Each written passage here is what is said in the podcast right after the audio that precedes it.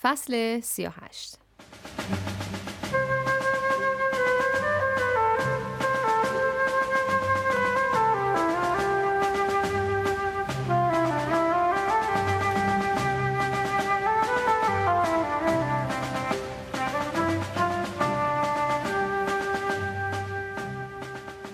در روزهای پایانی سال 49 دوره خدمت سربازی من هم به پایان خود نزدیک می شد. شب سردی اگر بود و لب تنوری اگر داشت گذشت و اکنون در دهه دوم فروردین ماه من بودم و دوباره خیابانهای تهران و جستجوی کار.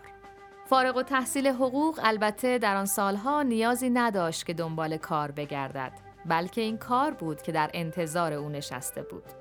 منتها کار در بخش قضاوت و اشتغال در حرفه وکالت که من از این آخری برداشت دلپذیری نداشتم و از آن اول خاطره بدی در ذهنم مانده بود. از این رو گفتم که اگر بشود کار دیگری به دست بیاورم از این هر دو یعنی قضاوت و وکالت به مراتب بهتر خواهد بود و نبود. وزارت خارجه سلیقه های حاکم بر خودش را داشت، وزارت فرهنگ و هنر خوشنام نبود، وزارت داخله از بخشداری شروع می شد در پیشگوه لورستان و در ابرقوی فارس و وزارت آموزش و پرورش هم همان بود که از ابتدا در ترازوی مقایسه با وزارت دادگستری نمره قبولی نیاورده بود. بیکاری و قدم زدن در خیابان و رفتن به انجمن و شنیدن قصیده هایی با ردیف شطور حجره هم نمی توانست زیاد دوام بیاورد. از این بود که صبحگاهی شهریوری و سرد خود را در کریدور کاخ یافتم. کاخ دادگستری همان و آغاز شدن دوره کارآموزی همان. دوره کارآموزی کوتاه شده بود، شش ماه. و من در آخرین روز از اسفند سال پنجاه با در دست داشتن ابلاغ دادیاری شهرستان قوچان از قطار راهن مشهد پیاده شدم تا بلافاصله خود را به قوچان برسانم و رساندم.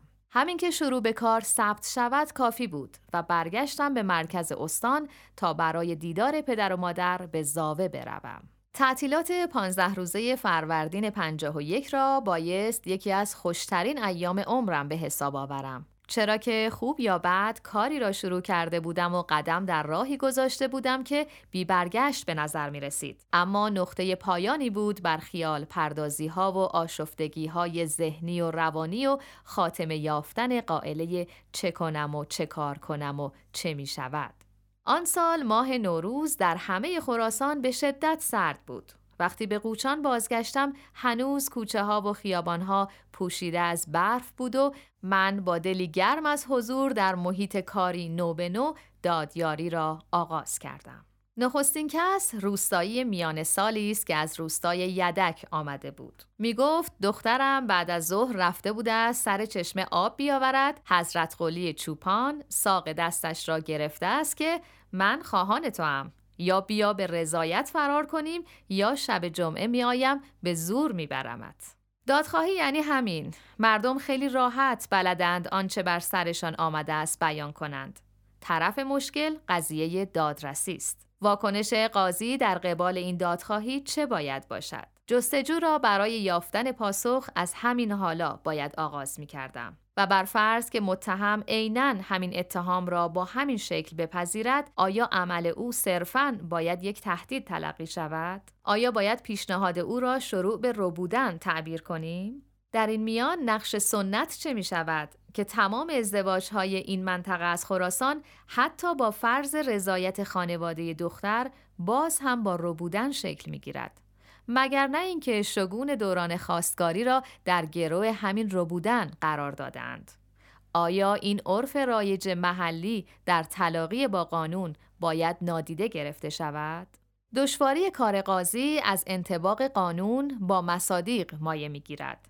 و من در همین روز نخست و در همین شکایت ساده متوجه شدم که دستور گیروداری که از سوی قاضی صادر می شود و دل برخی را می رو باید اگر هم ظاهرا جلب توجه کند در باطن به همین سادگی ها صورت نمی گیرد. قاضی در مواجهه با هر تزلم به نظرم باید تمام دهه های قانونگذاری را از صدر مشروطیت تا همین حالا پیش چشم بیاورد. اگر نه عدالت را به قربانگاه فصل خصومت خواهد برد و اشراف بر ادوار طولانی قانونگذاری البته که کار هر بافنده و حلاجی نیست.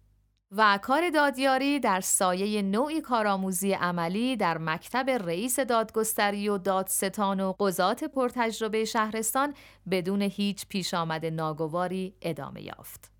و من در همین مدت کوتاه توانسته بودم با در دست گرفتن زمام کار اطلاعاتی هم از آداب و رسوم متعارف شهر و از مداخله واسطه ها و کارچاق ها و سردمداران و از اوضاع اداره های سطح شهر و مدیران دولتی به دست آورم. و همه چیز داشت به آرامی پیش می رفت که ناگهان و یک باره متوجه شدم که با خیال یار در یک پیرهن خوابیدم. کدام یار؟ توضیح می دهم. در شهر قوچان مجتمعی بود که کوی رؤسا خوانده می‌شد و مسئولان اداری در آنجا اسکان داده می شدند. اما چون هنوز واحدی که باید به من واگذار می شد تخلیه نشده بود موقتا در داخل شهر جایی را اجاره کرده بودم که این موقتا یک سال طول کشید و در همین یک سال محرومیت های گره خورده سه دهه عمر کار به دستم داد. و به دختری دل بستم که از سراپرده موجر رخ می نمود. وقتی در جمع همکاران قضیه را مطرح کردم هر کدام چیزی گفتن. دادستان با شوخ طبعی خاص خود لبخندی زد و گفت چندین چراغ داری و بیراهه می روی؟ که یعنی تن به ازدواج دادن بیراه رفتن است. اما چه می توان گفت؟ بگذار تا بیفتی و ببینی سزای خیش. و قاضی دادگاه شهرستان گفت آفریده چه کند گر نکشد بار غذا هرچه قسمت آدمی باشد همان خواهد شد و من همین را گرفتم و به مقدمات قسمت روی آوردم که اگر نصیب من جزیم بودی نمی بایست مسکن من را در کوی رؤسا دیر تحویل می دادند. پس لابد حکمتی در کار می بوده است. هرچه باد آباد. و در آغاز سال بعد به کوی رؤسا رخت کشیدم اما نه به تنهایی دست عروس در دستم بود. سیمین کیومرس